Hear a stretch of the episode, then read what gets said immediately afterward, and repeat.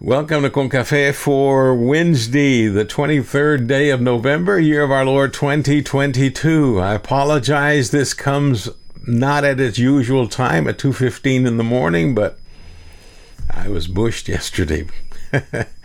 it was funny. I uh, I won't go into detail. We don't have time for that. I'm just happy to be with you. I'm hope I'm hopeful that this will share a blessing with you, even if it comes later than usual. I know this is not drive time, but some of you are home already. You're not working, and those of you that are working, well, God bless you and be be safe. Do what is expected of you. Do it in a good way, and enjoy tomorrow. Thanksgiving Day. But for now, let's look at what God says to us from the Old Testament. Prophet Isaiah Isaiah chapter 2, verses 1 to 5, New Revised Standard Version of the Bible.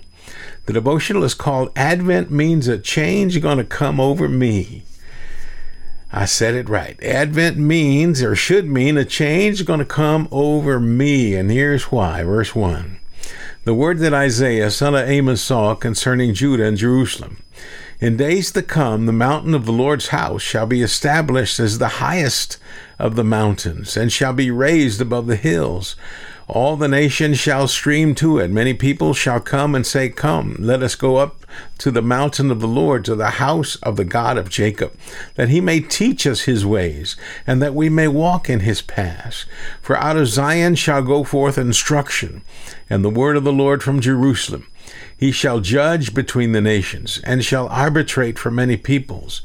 They shall beat their swords into plowshares, and their spears into pruning hooks. Nation shall not lift up sword against nation, neither shall they learn war any more. O house of Jacob, come. Let us walk in the light of the Lord. This, dear friends, is the word of God for the people of God. We say, Gracias a Dios. Thanks be to God for God's word. Blesses us. Amen. Friends, Advent should be just as important as New Year's Day, or make that New Year's Eve, because New Year's Eve has become that time when we uh, set forth resolutions and we swear to ourselves that we will, one, or A, lose weight, two, or B, get richer, three, or C, whatever else we want to hold on to for a day or so. Then we forget about it. but Advent should be more serious in terms of our making those needed changes to better our lives, to better our walks with the Lord, and better our relationships with others. Advent is the coming of the one who makes change possible. Isaiah was saying it. We should be hearing it. We should be doing it. Advent makes things possible because of the one who we await. Advent is the coming of a guest, not a visitor. I remember sharing with you in, in previous devotionals what a Southwest Airlines speaker told a group of ministers uh, some years ago. We were at a convocation of pastors, and this lady spoke about the difference between guests and visitors. A visitor, she said, is one who rings your doorbell surprising you, one you didn't expect nor perhaps wanted to ring your doorbell. And I think of the comedian who said that visitors are the ones who make the family hide and hush. the mom has her finger over her mouth and tells the kids to be super quiet. Maybe they'll go away. On the other hand, a guest is one who is expected and usually invited. His or her arrival is a big deal. They're the one the special cake or bread was bought and set aside until that visit. All the lights are on. The doors fly open upon the arrival of this wonderful person who's come to bless our home and our lives. I was thinking about that this morning as I awoke, and I asked my, my wife, Nellie, who uh, she remembered as the most welcome guest to her home as a child. My grandma, she said, without having to think twice, she would come and stay with us and just bless us with her presence. Now, I got to know Elita Isidra, and that was what we called her, and she was just a joy and a delight. She lived to be 96 years old, always smiling, always happy, always a delight to visit with. And I shared how, as a senior in high school, the Reverend C.R. Oliver, a professor of sociology and Baptist minister, came to see me in my home in Houston to talk to me about coming to Lon Morris College there in Jacksonville, Texas. His visit set the course for the rest of my life.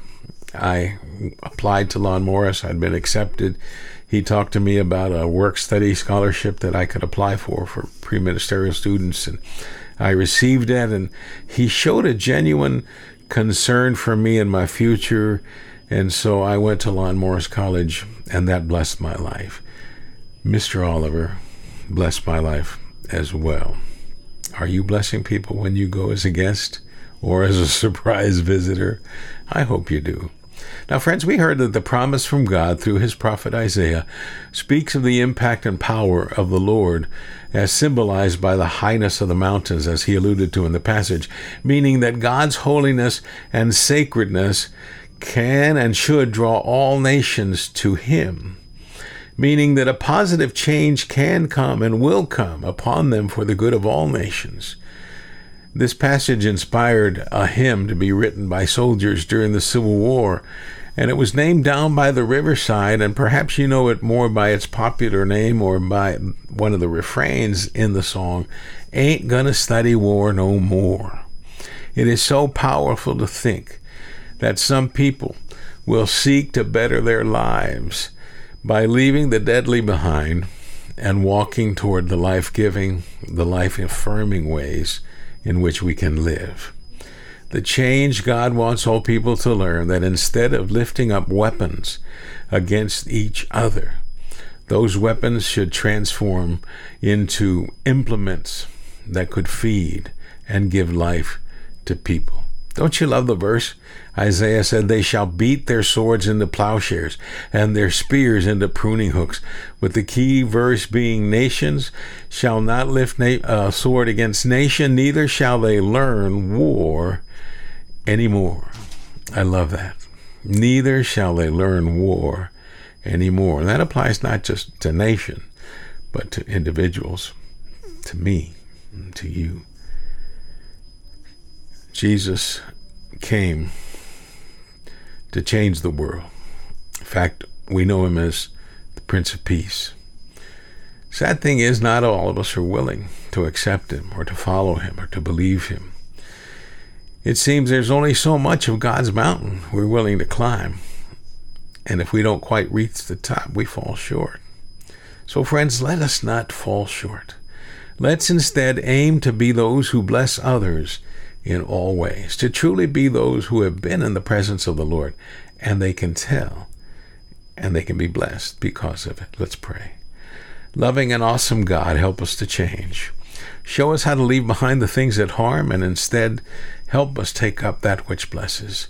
Sometimes what we think is innocent, like a frown, and it won't harm anyone, but sometimes we do harm others, Lord, with our frowns. Instead, grant us a God smile that brings life. We feel a change a coming, Lord. We want it for us. For we pray in Christ Jesus' name. Amen. Friend, have a great, blessed Thanksgiving Eve. That's what today is. I know you got lots to do and you're waiting either to take off or to arrive at the destination. And uh, I pray it'd be a wonderful time with loved ones, with friends, with those whom you call your family, and just enjoy each other. Here's your call to action turn your swords whatever those swords may be, into plows, and your spears into pruning hooks. Receive my blessings of joy and peace. I pray you know that I love you and I thank God for you, and I want you to have the most wonderful of holiday weekends and uh, just be blessed. And may the Lord bless you and keep you. I'm Pastor Dowd. But let me quickly say, uh, I went by to see our pastor, Reverend Dr. Matt Pennington uh, yesterday in his office, and he was under the weather, and I didn't like seeing him. He didn't look good. He didn't sound good, and I stayed away, and even made the sign of the cross so I wouldn't get what he got or is getting over. And I pray for his healing and recovery, as this is truly a busy time for uh, all pastors. Pray for your pastor so that God may bless them with health, with joy, with peace, and the pace that she or he needs to serve God and to bless you. I love you. God bless you. Amen.